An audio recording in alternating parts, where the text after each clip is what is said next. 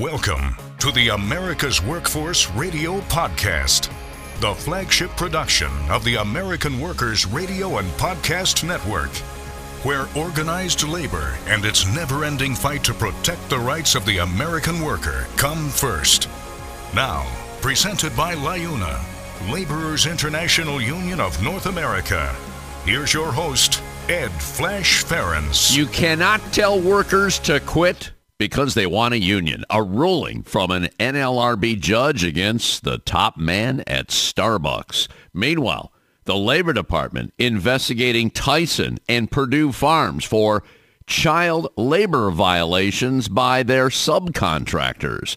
And today on the show, we check in with Teamster Local 777 outside Chicago, Illinois, and the UAW's Region 2B Director for Ohio in Indiana. Welcome to the Thursday, October 12th edition of America's Workforce, where we are available on at least five platforms. That includes Apple Podcasts, Google Podcasts, iHeartRadio, Spotify, and Pandora. Jim Glimco is going to be our first guest on the show today. He serves as president of Teamster Local 777. They're just outside uh, Chicago. And uh, he's got some good news to report.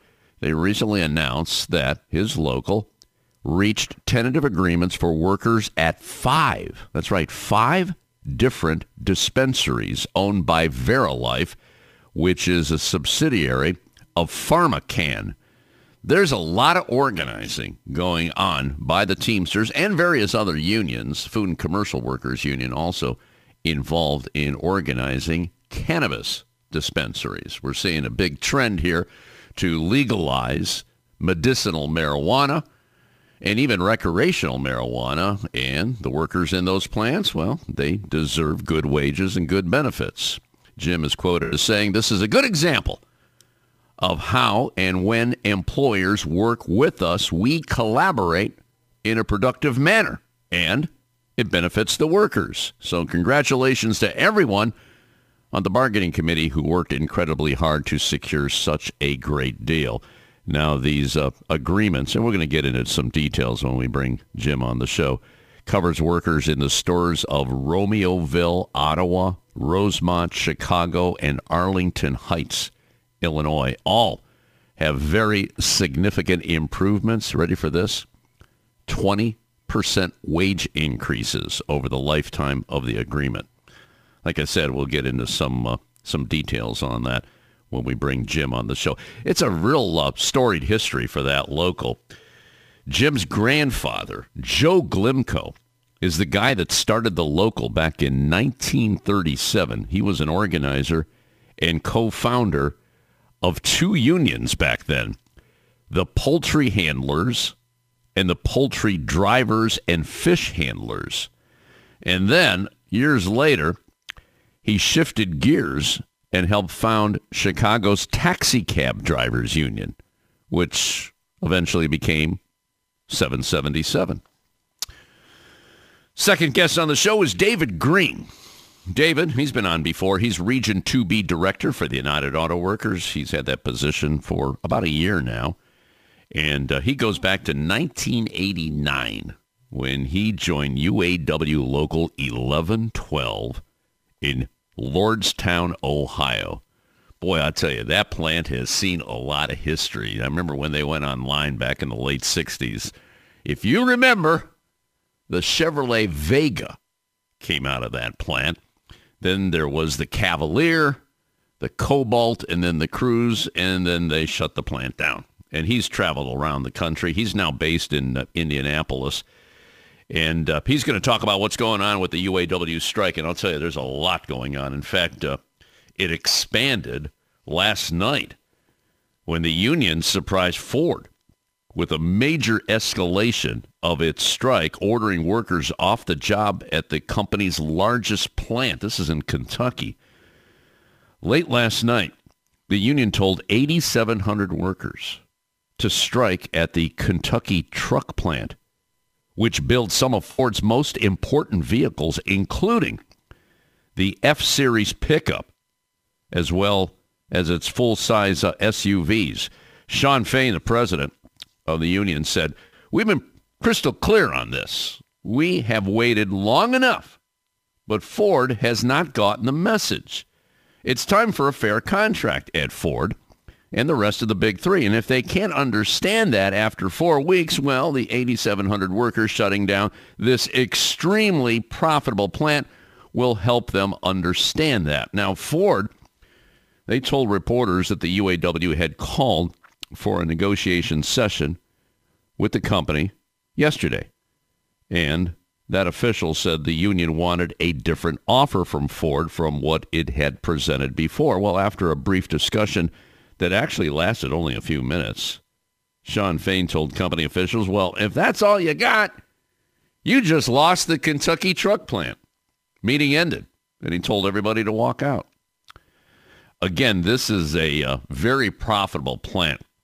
By hitting them, the union is going after a much more profitable part of Ford's lineup. The vehicles of the plant produce annual revenue of $25 billion for the company, or about one-sixth of its overall global revenue. That's going to hurt. That's going to hurt. Now, the other story, Samsung and Stellantis plan to invest more than $3.2 billion in a new electric vehicle battery plant. This is in Kokomo, Indiana. The facility, which is Stellantis' sixth battery plant announced globally, was largely expected, but the location and timing, well, it's kind of notable because it was made right now when the auto workers are on strike. And Shawn Fain, by the way, is from Kokomo. Battery plants have become a main issue in the labor talks as the UAW views EV battery jobs as crucial to its long-term viability. And it reported just a day ago, or was it two days ago, that General Motors agreed to include workers at its EV battery plant in the company's national contract with the union, which Fain called a transformative win. No doubt about that. That was a very, very contentious issue. And he expects that Stellantis and Ford will follow suit. The plan was to draw down engine and transmission plants and permanently replace them with low-wage battery jobs. Fain said that on Friday. Well, we had a different plan. And our plan is winning at GM, and we expect to win at Ford and Stellantis. Stellantis declined to comment on details of those talks, but the new battery plant is the second to be planned in Kokomo. This is through a joint venture between the automaker and Samsung called StarPlus Energy. The two plants expected to create 2,800 new jobs, according to the company. The first facility, two and a half billion, is now under construction. It is scheduled to begin production during the first quarter of 2025. The second, probably two years later. We're seeing a lot of these uh, joint ventures, and sadly, because they're foreign countries, they try to go non-union, and that's why it's so significant that Fain cut that deal with General Motors last week. Now, a brief look into the world of labor. The segment brought to you by Boyd Watterson Asset Management. You can find more at boydwatterson.com. On Friday, an NLRB judge ruled that then Starbucks CEO Howard Schultz violated labor law by encouraging workers to quit because they engaged in union activity. How about that? In April of last year, here's what happened.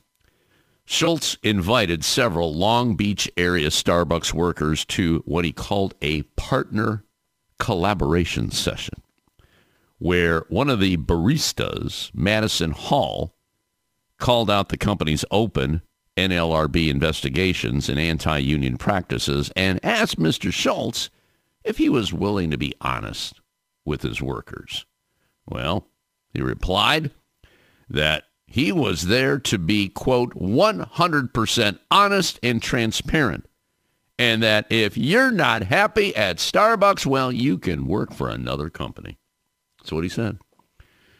Brian Gee is an administrative law judge for the Labor Board, and he found that that comment constituted a threat of discharge for engaging in pro-union activity. A chilling admonition that Hall's exercise of protected speech was incompatible with continued employment at Starbucks. That was what the ruling stated. This, by the way, is number 30, the 30th decision by a labor board judge to go against Starbucks, but it's notable for finding that the company's outspoken former CEO and now chairman emeritus personally, personally violated labor law. By the way, Starbucks can't appeal, and you know they're going to do that. The Department of Labor is investigating meatpacking giants Tyson Foods and Perdue Farms as part of the agency's investigation into child labor violations by subcontractors. The Wage and Hour Division, which is a division of the Department of Labor, is probing the companies amid allegations that Virginia subcontractors are employing children as young as 13 to work overnight to clean equipment at the company's plants. The uh, Labor Department has investigated and closed cases involving over 4,000 children employed illegally in dangerous working conditions this year alone. But the decision to investigate the two companies is the first time the agency has attempted to hold a parent company liable for subcontractor child labor violations.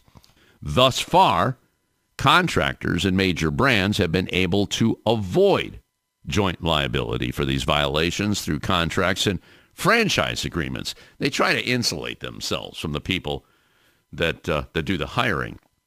However, the uh, Department of Labor's investigation suggests the agency will argue that the companies are, in fact, joint employers, exerting enough control over the working conditions of subcontractors' employees to be considered liable for labor violations related to them. And several labor advocates say holding these companies liable could incentivize them to set minimum labor standards for subcontractors and ensure compliance through regular audits. I hope they really tear into this case. I mean, that's ridiculous. 13 years of age working overnight? Certainly taken advantage of, no doubt. And uh, here's a great story. After closing last year in response to its employees' attempted unionization, Darwin's LTD, Darwin's Limited, which is located in Cambridge, Massachusetts, has reopened as a worker-owned collaborative. Last month, September 12th, approximately nine months after Darwin shut down mid-union negotiations, four former Darwin's employees launched the Circus Cooperative Cafe at Darwin's former Putnam Avenue location. The employee-owned cooperative welcomes hires to become worker owners after six months of employment and is committed to extending to its workers a say in business decisions and a share of profits.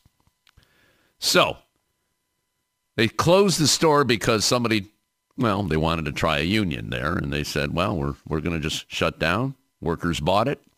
Now workers are the bosses and they're sharing in the profits. You're seeing a lot of that happen on all parts of America because wages are low and benefits are lousy. All right, we're going to take a quick break. When we come back, Jim Glimco, president of Teamster Local 777. Back in a few minutes. This is America's Workforce. More shows available at awfradio.com. It takes LiUNA to build North America's infrastructure. From roads and bridges to schools and skyscrapers, the men and women of LiUNA, the Laborers International Union of North America, build the projects we depend on. From constructing the Freedom Tower on the site of the former World Trade Center to untangling Washington, D.C.'s congested interstate, LiUNA members do the work that matters. Find out what it takes to be built by LiUNA at liuna.org. That's liuna.org. America's Workforce is brought to you in part by the Communication Workers of America. You can find more at cwa-union.org. There is unity and strength for workers. We are the USW. We are the USW, the United, Steelworkers, the largest industrial union in North America. We represent 850,000 members in, in the, the, US, Canada, Canada and, and, the, Caribbean. Caribbean. We work in metals, rubber, chemicals, paper, oil refining, atomic energy, and the service sector. We are steelworkers, standing strong and fighting for what's right. America's Workforce is brought to you in part by the International Federation of Professional and Technical Engineers. You can find more at ifpte.org. This segment of America's Workforce is brought to you by Survey and Ballot Systems. SBS has been providing unions with secure and flexible election options for over 30 years. Visit surveyandballotsystems.com to learn more. America's Workforce is brought to you in part by the United Auto Workers. Find more at uaw.org. Now, back to Ed Flash Ferenc with America's Workforce. And remember, you can check us out on Facebook or follow us on Twitter or X. That would be AWF Union Podcast. By the way, this next segment brought to you in part by the Ohio Federation of Teachers, and you can find more at oh.aft.org. Let's go to uh, Chicago, Illinois, just outside Chicago. Joining us is Jim Glimco, who is the proud president of Teamster Local 777 website, real simple, Teamsters777.org. Jim has been president since 1991, and talk about a storied history. And uh, Jim, I, will tell you what. Why don't you uh, reflect on your grandpa here? We we talked about this. I can't remember the last time you were on, but we get a lot of new listeners to America's Workforce. In fact, now we're in the top 1% of all podcasts, so you got a pretty good audience here. But uh, if you would if you would take us back to the 1930s, boy, I tell you, that's when that's when unions were really, really getting very, very militant, and we're seeing some of that today, especially with the UAW. But your grandpa was an organizer. Take me back to that time, Jim. Well, well you know, my grandfather's a very interesting guy. And I was lucky enough. I, you know, he lived uh, to be about 81, and I got to work with him for a couple of years. And I, he was your typical grandfather, so I, I knew him really well, and I loved my grandfather uh, so much. But you know, he grew up, you know, in Chicago in the Bridgeport neighborhood, one of eight kids during the Great Depression, and uh, you know, his parents had a house with a dirt floor and he, uh, the way he started, it's kind of interesting. I mean, he graduated sixth grade and then he uh, became a newspaper boy. And he had a newspaper stand uh, by the uh, Bismarck Hotel downtown Chicago. And he would walk from Bridgeport every morning to Bismarck Hotel, which you know the ge- geography. It's it's you know it's a it's a probably a 40, uh, 40 minute drive, but he had to walk that every morning uh, to work when he was a sixth grader. And uh, I, I was in Washington D.C. one time and looking at one of the museums down there, and they were showing a thing on child laborers, and they had the newspaper boys, and one of them looked kind of like my grandfather. So he was he worked at a very young age. He always worked. Uh, up until he was about 75 years old, he, he would work seven days a week with the, with the union movement. So when he started in the labor movement, he actually started, but you know, before the Wagner Act was uh, signed in 1935. Mm-hmm. So pretty much, um, everything he did was illegal because I mean there were no laws allowing unions at the time he started, and you know they they fought their way to to fought the way to get out of the uh, Great Depression and to build uh, a future for himself and his uh, his coworkers. And I know he uh, organized the uh, the cab drivers, and uh, at one time, didn't they have like about five thousand cabbies back in the fifties, something like that? They had about ten thousand. Ten thousand. Wow. Yeah, I mean, first he first started. He first organized a poultry workers union. Uh-huh. That he had uh, in the early 30s, and then he was called. You know, they they asked him to get involved with the cabs when they were organizing, and so then he was involved in starting the cab drivers work union in 1937, which was very rough. I mean, cabbie wars back then. I think they called it. Uh, uh, fighting and all that. But they organized, and you know, when they were Teamsters, the cabs in Chicago, they had a pension and they had health insurance, mm-hmm. and they had a lot of really good rules, and uh, it, it was a good job. It, it was a good job. well, yeah. You had to fight for those benefits, and you still have to fight today to keep those benefits. I mean, that's that's what unions do day in and day out. So let's let's fast forward to uh, today. How many members do you have in 777 now, Jim? Oh, about 3,500 members. Uh, okay. and we're uh, our membership is mostly factory workers, uh, school bus drivers, and cannabis workers. Okay. Well, let's let's talk about those cannabis workers because uh, I see the post here recently on the Teamster website that uh, you've done some good work and uh, you've reached some agreements at five different dispensaries. And I guess there's a lot of contracts out there. You mentioned 17 of them. But let's zero in on this. What is it called? Verilife? Am I pronouncing that correctly? Sure. What? Verilife is uh, a, big, a big uh, a company in the cannabis market. They have a, a, bunch of locations. We have five different dispensaries of Verilife.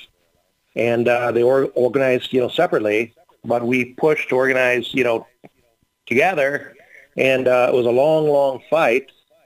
But we eventually did get them under contract, and people got really good raises. Uh, we addressed a lot of issues with staffing and how they are scheduled, and all their, you know, their other benefits and uh, working conditions. So it's a really, it's a really good contract. There's a lot of issues that people have working in the dispensaries. And what what are at, those issues? Can you get into that? You know, yeah, I mean, a lot of it is like, uh, you know, the, the, the cannabis industry is still a new industry. So you've, you've got a lot of workers who go into it uh, because they really, really like the cannabis industry. They, they like cannabis. They like uh, what it does. A lot of them, a lot of the workers have had medical issues, and they and they use the cannabis to uh, to cure their medical issues or to treat the medical issues that they have. So they really believe in what they're doing and they want to be in that industry. So they get into it. But then the industry, you know, they, they work at these registers and they, they take in so much money every day that they see that how much stuff they're selling. I mean, sometimes, you know, workers will sell um, just on one register in one day more product than they than they get more a dollar amount of a product more than they get paid in that day which is really mm-hmm. crazy. Mm-hmm. And they get paid for the whole year. I mean, so they, they they see all this money and they get paid lower wages. So what we're trying to do is push this industry to make the jobs in the dispensaries a good job. So we want people to want to be in the industry because they like it, but also because it's a good job. Right now, they're in it because they like the industry. There's a lot of turnover because they, they can't survive on what a lot of the locations are paying. So we've gotten really good increases. You know, with the big companies we've done, there's several bigger companies we've negotiated, and you know, we've gotten overall, you know, increases in their contracts. You know, you know, some are 20, some are 22 percent. I mean, overall from what they were making. So it's really, we're really changing what's going on. What were they paying their workers prior to this uh, this new contract? So some were like fifteen and sixteen dollars. That's Verilife, I think, was in the, around the sixteen dollar range. What about benefits? Uh, so let me tell you one other part of this with the money, because there's another really big part of it. So with like three of the big companies that we that you know have multiple locations that we have, one of the big issues was that for whatever reason, you know, companies have different ideas on how to do things. But one of their ideas was they kind of want to run a dispensary and they want to make it someone almost the, the workers felt like almost like an Apple store going into it. And uh, one of the issues they had is that you know, so the bigger companies were not allowing the workers to accept tips. And there were a lot of customers who, you know, they come in, they talk to the workers for a long time about what they need, and they want to tip the workers.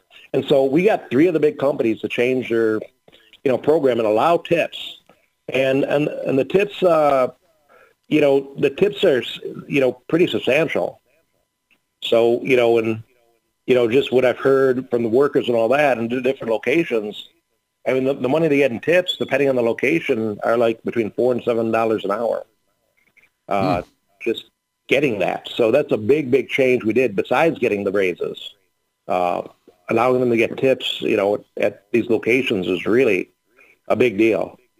And uh, I think customers like it better because, you know, when someone gives you good service, people like to, to do that. Exactly. Yeah. Oh, that's great. How long did this take? And I see in, in one of these uh, cases there, if there was a ULP, an unfair labor practice strike at some of these dis- dispensaries. I mean, it sounds like they were playing pretty pretty nasty here for a while, right? You know, yes. So, I mean, the, the negotiations were all very difficult. And there's, there's, they say the average uh, first contract negotiation is about 408 days. So I think most of our negotiations kind of, you know, went went to that length. Most of them did, not all, but most of them went, you know, over a year to get a contract. We did file ULPs at a lot of the locations. Uh, we had a strike with uh, GTI for like 13 days at three locations. Uh, one of the other locations, Revolution, we had a one-day strike. Um, so we, we we have had a lot of uh, unfair labor practice charges. But then, you know, the funny thing when you negotiate, you, you do this, you fight, you fight, you fight. And, and then, you know, some kind of miracle happens at the end, you all come to an agreement. And then you come to an agreement, and then you, you know, then, you know, we're all working together to try to have good labor relations. So it really, uh, it's worked out good. You know, they, they the companies are adhering to a good grievance procedure that the workers have and stuff like that. They're implementing the changes to the contract. So uh, yeah, in the end, it, it worked out good. but it was, yeah. but it was a it was a big battle. It was a big battle. So with these negotiations, at the end of the day, instead of ending up in a truce, we end up, you know, in a, in a, in a deal where, you know, everyone really agrees to work together for the better good of the the company and the workers together, so that you're the company's honoring the things in the contract, and the workers are getting the the higher wages, the benefits, you know, the working conditions. So we, we work. It ends up not just the truce, more like a partnership that we're all going to work together to make this uh, a good place that they can all stay there for a long time for the future. That's what we want. We want a good end result, and obviously you got that. Jim Glimco, yes. president of Teamster Local 777 outside Chicago, Illinois. Teamsters, that's plural, 777.org is their website. We'll continue with Jim later in the show. We're going to check in with Dave Green, who is UAW Region 2B Director. Not 2B Director, it's 2B.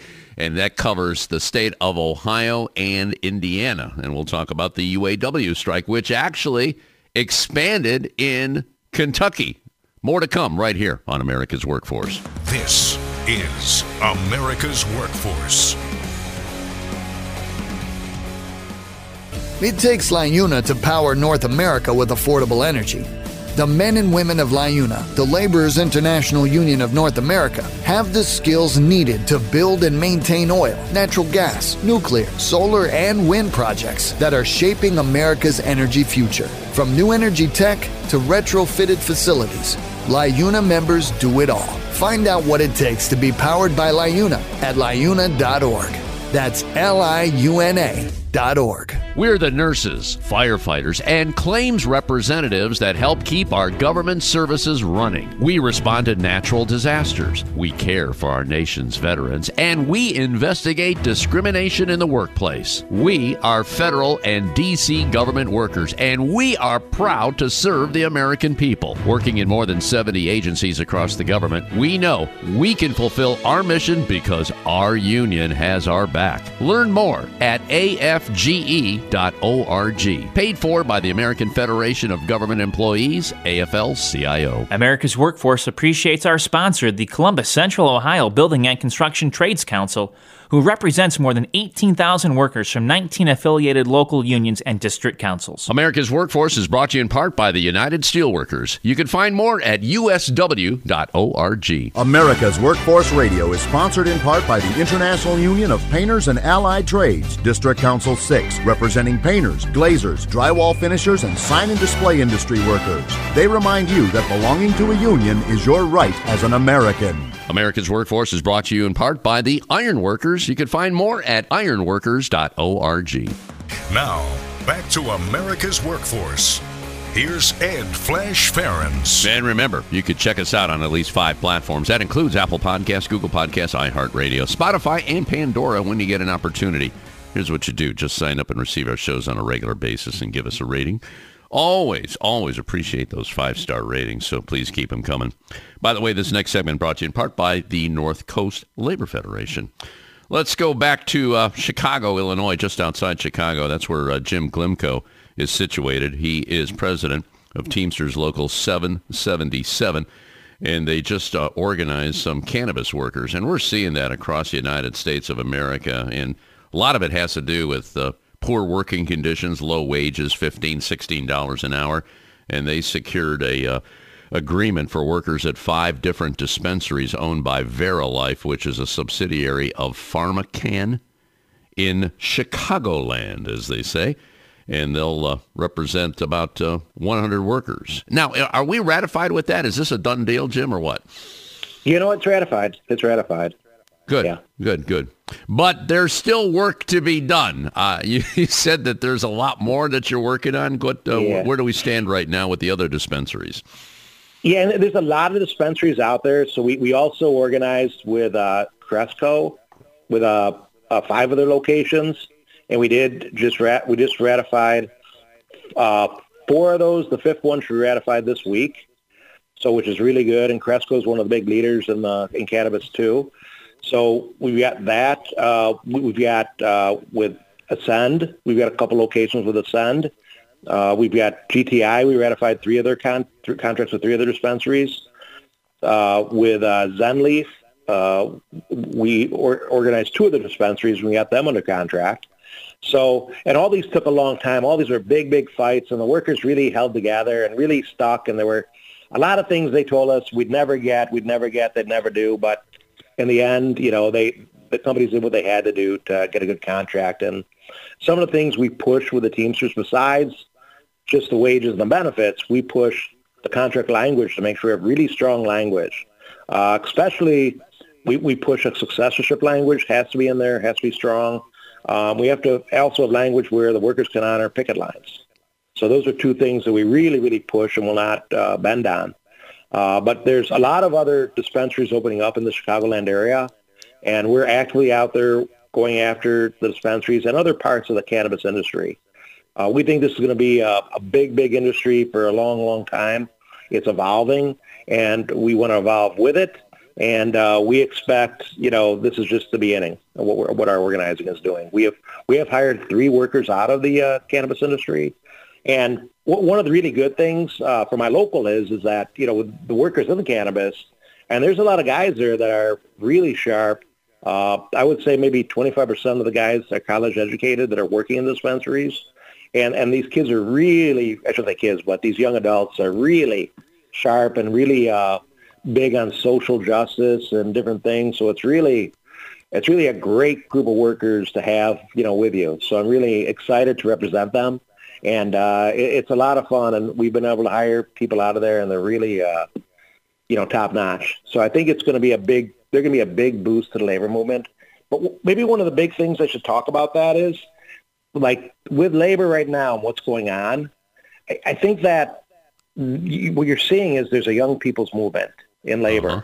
And when you look yep. at cannabis, you look at Amazon, you look at Starbucks, uh, you look at even some Apple stores organizing.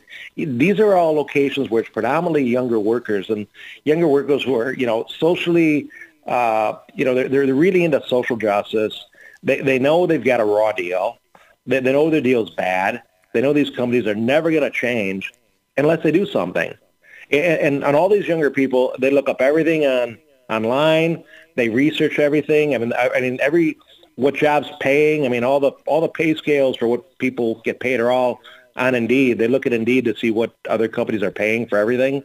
Right. So it's a very educated group of workers, and they get it, and they know that they want better. They want to they want to you know be able to pay their bills, live somewhere nice, and have you know what everybody else wants, but th- no one's going to give it to them, and they mm-hmm. realize that. So that's why they're they're flocking to labor unions. You know, they're calling us. You know, and there's a lot of a lot of stuff is that you know in the past we, we'd have to you know really push to go out the locations. These these things are coming to us now that workers are really seeing what's going on and they realize you know without a union I'm not going to get ahead. Yep. So yep. It, it's a it's a great time, and I think this is going to really revitalize, you know, the labor movement in a different way that people uh, can ever imagine. Jim, I'm glad you brought that up because uh, I've been saying on the show that the pandemic has uh, changed everything. And uh, I'd like to get your point of view. I mean, especially with young people organizing. Do you think that was a game changer here? And then you add on the militancy of our union leaders. I mean, in, in your case, Sean O'Brien, look what he was able to accomplish at UPS. I'd like to hear your point of view on, on what's happening now and what the future holds, especially for young people. Go ahead. You know, I think it's really an exciting time, and I and I think that like Sean O'Brien is the ultimate, you know, labor leader, you know, for this time with his militants and everything else, and and that's that's he represents the movement. I mean, he represents he really represents what the people are thinking and what the younger people are thinking right now because they want to get what they what they need to make a living, and and they're willing to do whatever they can. I mean, some of these younger kids, I mean you know, they're they're living, you know, they're trying to pay their bills, apartments, you know, and and, and is housing is really expensive. You know, they they've got to do something. They have to. So there's, you know, so there, there's some things that are. I mean, these companies, all their all the financial information of these companies is all over the place, and they look it up. They see that. I mean, I was in one one uh, negotiation. One of the younger guys, you know, said before the negotiation that you know this company's stock price doubled in one year, and they want to mm-hmm. give us, you know, a lousy raise. Yeah. So, I mean, people see what's going on, so they're going right. to fight for what they deserve, and it's really exciting, and I think it's really a fun time. But I do see, you know, more militancy. I do see more strikes. I do see more uh, more job actions. You know, I do see that's uh, that's that's the future. But the other thing that happens too, which is crazy, when when you get a good contract in an industry, when you're organizing the whole industry, then the next company coming along, you know, they're they're right next to you, and they they want to they want to pay a little more to keep you out, and then your company goes up higher, and then the workers there realize they don't have all the other things that are in that union contract, and so then they want to organize, and then then you're you know there's a competition for the workers, and that competition for the workers, you know, with the unions pushing it, you know that that that helps force the wage pressure up, which is what we want to sure. do. Yeah. Yeah, everything is an open book today. I mean, everybody can find out what somebody else is making, or the CEOs. A perfect example here is when the uh, the big three automakers gave themselves raises of forty percent, and then Shawn Fain said, "Hey, if you can do that, so can we. I mean, that's basically what's going on right now. So, yeah, it is. It's an exciting time, no doubt about that. Well, Jim, thank you so much for uh, joining us today. Jim Glimco, president of Teamsters Local 777, 3,500 strong. And uh, let's uh, let's come back and do another segment sometime down the road. I know you do a lot with uh, school bus drivers. Is that going okay so far? Briefly. Yes, there's a story there too. It's a lot of stuff going on, but it's going good. Good, good, good, good. We'll pick up on that and more. So you stay safe, stay strong, and stay in touch. Okay, brother? Very good. Very good. Thank you. Have a good one. All right, we're going to take a quick break. When we come back, Dave Green is Region 2B Director for the UAW. He is coming up next. You're listening to America's Workforce with Ed Flash Ferenc. It takes LiUNA to keep America running. Over 70,000 public employees are part of LiUNA, the Laborers International Union of North America, delivering critical services such as healthcare and emergency response, as well as maintaining roads and sanitation systems. Even the National Postal Mail Handlers Union, representing over 47,000 U.S. postal workers, is affiliated with LiUNA. Find out what it takes for LiUNA to keep America running at liuna.org. That's L I U N A America's Workforce is brought to you in part by the International Brotherhood of Teamsters, where you can find more at teamster.org. Union members need to be heard. Reliable and convenient union voting has never been more important than it is now. Make voting easy for your membership by working with survey and ballot systems. SBS offers encrypted and monitored solutions that ensure your elections are accurate and accessible for every member through mail in, online, and in person voting. Visit surveyandballotsystems.com and take the next step in getting secure and auditable elections. America's Workforce is brought to you in part by the Heat and Frost Insulators Labor Management Cooperative Trust. Find out more at insulators.org forward slash LMCT. America's Workforce is sponsored in part by Boyd Watterson Asset Management, LLC. Find out more about our investment solutions tailored to meet the needs of Taft Hartley funds at BoydWatterson.com. America's Workforce is presented by the Laborers International Union of North America. Feel the power right now at liuna.org. Now, back to Ed Flash Ferenc with America's Workforce. And remember, you can check us out on Facebook or follow us on Twitter or X. That would be AWF Union Podcast. AWF Union Podcast. By the way, this next segment brought to you in part by the United Labor Agency, always connecting people with employment. You can find more at ulagency.org. Let's go to Toledo, Ohio. This guy's traveling all over because he is the director for Region 2B, and that is the UAW we're talking about. David Green, who's been a UAW member going back to 1989 when he was a summer helper at the GM Lordstown Assembly Plant. We talked about that when we had him on the show some months ago. David Green, thanks for joining us here. Boy, I tell you, intro, you got to be a really busy guy here. I know you're based in uh, Indianapolis. Region 2B covers the state of Ohio as well as uh, Indiana. Uh, what's taking you to uh, Toledo today? Why, why, don't we start right there? Go ahead, brother. Yeah, so, well, I mean, our, our main office is in Toledo. I travel back and forth. Uh, I work out of the Indianapolis office and the Toledo office every week. Uh, obviously, they've got a big strike going on up here um, in Toledo, Local 12. Local 12 has uh, 12 units that are out, right? It's not just the Jeep plant, um, but uh, 11 other different units are out up there, and uh, we're just working to try and make sure we get all those members um, that they're getting paid. And, and, how are they holding up right now? I mean, we're uh, four weeks plus into this. Yeah, well, some folks are tough, right? Uh, the, the, the, people who are specifically on strike and receiving strike pay, uh, that's that's that's they're doing great.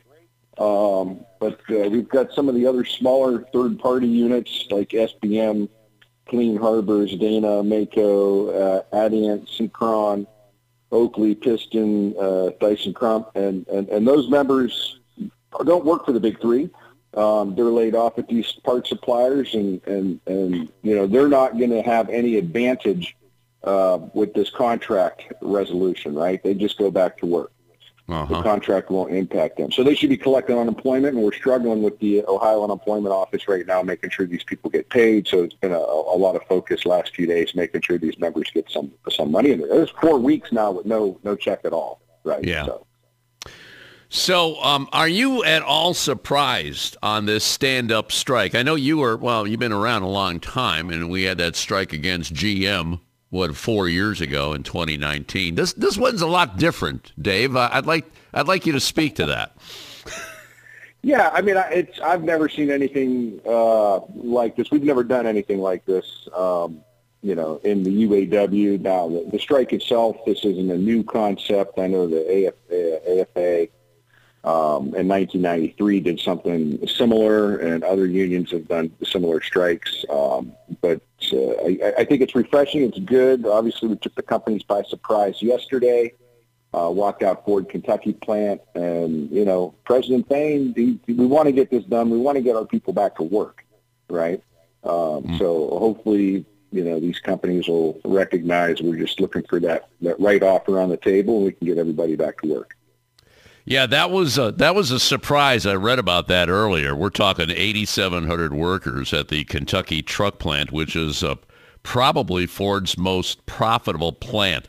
Not just not just in the country, but in the world. I mean, that's where they make the big trucks, and they're making a whole lot of money on those. Did you uh, did you at all see that coming? Because I bring that up because uh, it seemed and maybe you could correct me here if I'm wrong, it seemed like things were going well with Ford as opposed to GM and Stellantis, and then all of a sudden this hiccup. What uh, what can you say to that?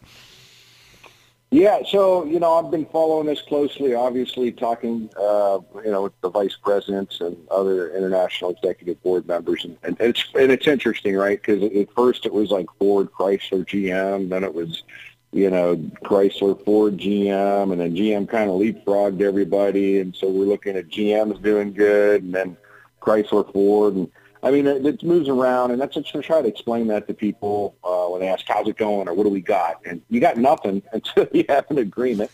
Um, right. Because uh, deals go back and forth across that table pretty fast sometimes, and you know you can have something one minute and you don't have it the next. So it's bargaining. Uh, it takes time, and I think uh, you know these companies are going back and forth, which is unique as, as, as opposed to the old strategy of just picking one, work it out and everyone follows. Like uh, that, that didn't work for us in 2019. So we're trying to do something different here. Well, let's, uh, if you don't mind, talk about uh, these battery plants. And um, Shawn Fain, I got to hand it to him. I mean, this guy's got some guts. He, I guess, he held uh, GM's feet to the fire, and they agreed to include workers at its EV battery plant. And I know he's trying to get Ford and Stellantis to do the same. Um, that that's pretty monumental in your, in my opinion. I'd like to hear your point of view. Oh, absolutely. And, you know, our, our members in Lordstown, Ohio, uh, which is my, my hometown, uh, you know, we've got Ultium, the Ultium plant there, which is the only union lithium ion battery uh, manufacturer in the United States right now, currently today. Um, you know, there's a lot more coming online, and we'd like to be uh, the leader in and, and having the best workforce in those lithium ion battery plants. So making sure that they fall under national agreement language and they'll have the best health and safety uh, protocols, protocols and standards throughout the industry, um, along with probably some of the top wages, benefits, uh, and and you know that builds a future. And I, you know, people are, wow, do they, you know, they talk about our money. I try to remind folks that. Uh, you know, the more the more you make, the more you pay in taxes. Uh, the more you spend at the store. So, uh, being that our economy is 70% based on consumer spending, we want workers to make a good living wage, right? We want them to, to, to make enough money where they can pay uh, into the taxes so that schools, firefighters, uh, police officers, and departments in those communities are sustainable. And so working uh, towards better benefits and wages is, is huge for us. And there's going to be a bunch of these battery plants popping up, excuse me, all over the country. Um, I know I'll have at least three in Indiana, and there's uh, at least two and probably three coming to Ohio. So big stuff, big big stuff for us. Transformational help uh, help our members transition into the uh, EV strategy. It'll help the people that are currently working there. It helps the next generation um, move into good sustainable jobs. Yeah, you mentioned uh, Indiana. And uh, I see Stellantis, and I guess this is a joint venture with Samsung to invest mm-hmm. 3.2 billion in a new EV plant. This is in Kokomo, Indiana, and they already got one under construction there. So that that is the wave of the future. My question, though, uh, how's every how are the workers handling this? Because there's some, and you know, everything is political, Dave. You know that, and we're hearing some conservatives saying, "Hey, you know what? These these batteries don't last that long, and we're going too fast, and these the the electric cars have less moving parts, so we're not going to have as many jobs, UAW jobs." What what's your response to that? Well, that's why getting these uh, battery joint ventures under a national agreement language is so huge for us because there are going to be less jobs. Uh, but you can, you know, the, the, political folks can point their finger at whoever they want about the EVs. The, the, reality is the EVs are coming. There's there's no doubt about it. I mean, it's you don't have to just look at here in the U.S. Look at globally what's happening with the electric vehicle market, and it's taking off right now. Now, everybody's not going to want an electric vehicle. I don't see it like you know everything is electric in the future. Maybe I don't know enough, um, but but I think there's definitely a demand there, and people are going to want them, and you know they're transitioning to it, and so either like get on or get off the train, but it's coming. Yeah. Yeah. So what's the next step here? Um, and I, I, know you're not at liberty to lay everything out on the line here. I understand that, but uh, you've been you've been with the UAW a long time. Uh, first of all, let me ask you this: Are you surprised you surprised the strike has gone this long? What What's your take on that? Uh, not really. Look, the, the companies haven't really given the workers a decent contract. I mean, we made concessions to before the Great Recession, during the Great Recession, after the Great Recession, um, mm-hmm. and and for the last 15 years have really had no gains. Um, you know, so so so they're not used to um, giving us wins here. And so I, I, I, didn't think they would be interested in it. And really the only way, um, you know, I think the top CEOs and, and, and, these guys understand anything as when it hits the bottom line. So when you hit the bottom line, they say, oh, well, like, wait a minute. Why, well, why would we lose billions of dollars over here when what they're asking for is only millions of dollars over here? Um, you know, you can we can help them save money. Uh, they can get us all back to work. We're we're not asking for to be millionaires here, right? We just want to get a fair shake um, and, and get some of the, the gains that we gave up, you know, Yeah. 15 years ago. Right, right. How we doing on the, the two-tier wages? I- I'm hearing some things. Maybe, what, what can you tell me? I hear Ford was real close to eliminating that. Is that true? Yeah, I think every contract, whether it's big three, independent part suppliers, our focus is is being uh, as an organization is getting rid of those tiers, right? So it's none of none of it's going to happen overnight. And when we talk about any type of any of this, it's over a four year contract generally. Maybe it's five years, maybe it's three years, depends on the specific contract, but it's over the life of the agreement. So getting rid of the tiers um, isn't going to happen tomorrow or next year, but at the end of all these next agreements is our goal is to get that out where people are all making, you know, you, you do the same job, you get paid the same money. And, and we should have never got away from that. Right. Um, the, the companies really sold us on that to help, help them survive. And I think it was more about dividing our members than saving them money. And it's done a great job of that, right? Yeah. It, it creates a lot of anxiety and division inside the facilities. Well, I was reading a story. You're in uh, you're in Toledo, and that's where the Jeep plant is. And I know one of the uh, workers there was a female. She was making, I, I think, just over 17 bucks an hour, and she's doing the same job as somebody making more than twice that amount. The same job, and and and, and on top of it, the repetitive motion. Uh, a lot of people. We did a we did a show on that on Monday, as far as the. The the fact that they don't have like an ergonomics official. They used to have it some years back, but uh, there's a lot of injuries on on the job because of that repetitive motion, and it takes a toll on your body over over a number of years. Because and that's why we want to go with the 32-hour work week. Any progress on that, by the way? I, I know that's one of the issues. Or what are you hearing on that? you know, the media really uh, likes to beat us up on that. But I, I don't think anybody, well, I, I know nobody I know expected us to be working 32 hours, getting paid for 40. Uh, but the, the important piece here is that we had some conversation about work-life balance. Um, If you talk to some of the folks, especially here in Toledo, uh, Stellantis has been a huge abuser of this. I, I've talked to guys who are working six tens for like 12 years, right? Being forced into work 6 days a week, 10 hours a day for years. And that's, come on, that's unacceptable. It's not good for your health, your physical, mental um, uh, health as a, as, a, as a person. You're not as active in your community. So, you know, obviously having that conversation about a work-life balance is what we're looking for.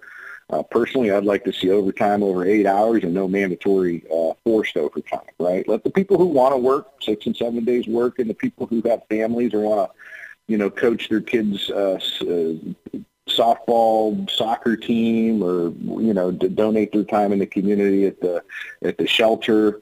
Um, let them do that on the on their weekends because it gives them some purpose in life as opposed to being forced um, into working. You know, forced overtime. It's just it's that's that's where the 32 hour work week um, is, is is all about, and I think we'll have a little bit better work life balance coming out of this uh, national agreement. Good, good. Well, brother, you hang in there. You got our full support here on America's Workforce. We've been covering it just about every day here on the show. So, you know, one step at a time. One, so you'll you'll eventually get there. And not not everybody's going to get what they want, but I'll tell you, so far you're doing pretty good, and you really surprised the big three. So uh, you hang in there, stay strong, okay, brother? Yes, sir. Yes, sir. And uh, have a great day. Appreciate the support. You guys stay safe out there. You got it. David Green, Region 2B Director for the UAW. Do check out the national website. A lot of good videos there. A lot of good videos there. And the public still supporting the UAW. Four out of five people supporting UAW, brothers and sisters. That'll be it for another edition of America's Workforce. Tomorrow, the Teamsters Southern Division and labor attorney Andy Strom. Until then, all of you have a safe and wonderful day. That concludes another episode of the America's Workforce Radio Podcast.